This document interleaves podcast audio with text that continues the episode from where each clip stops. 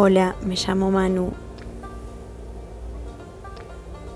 Eh, estoy probando este podcast para poder crear eh, un, un futuro podcast con mi amiga Emilia y ver cómo funciona y que podamos compartirlo y agregarle texto y... Mm, taratata.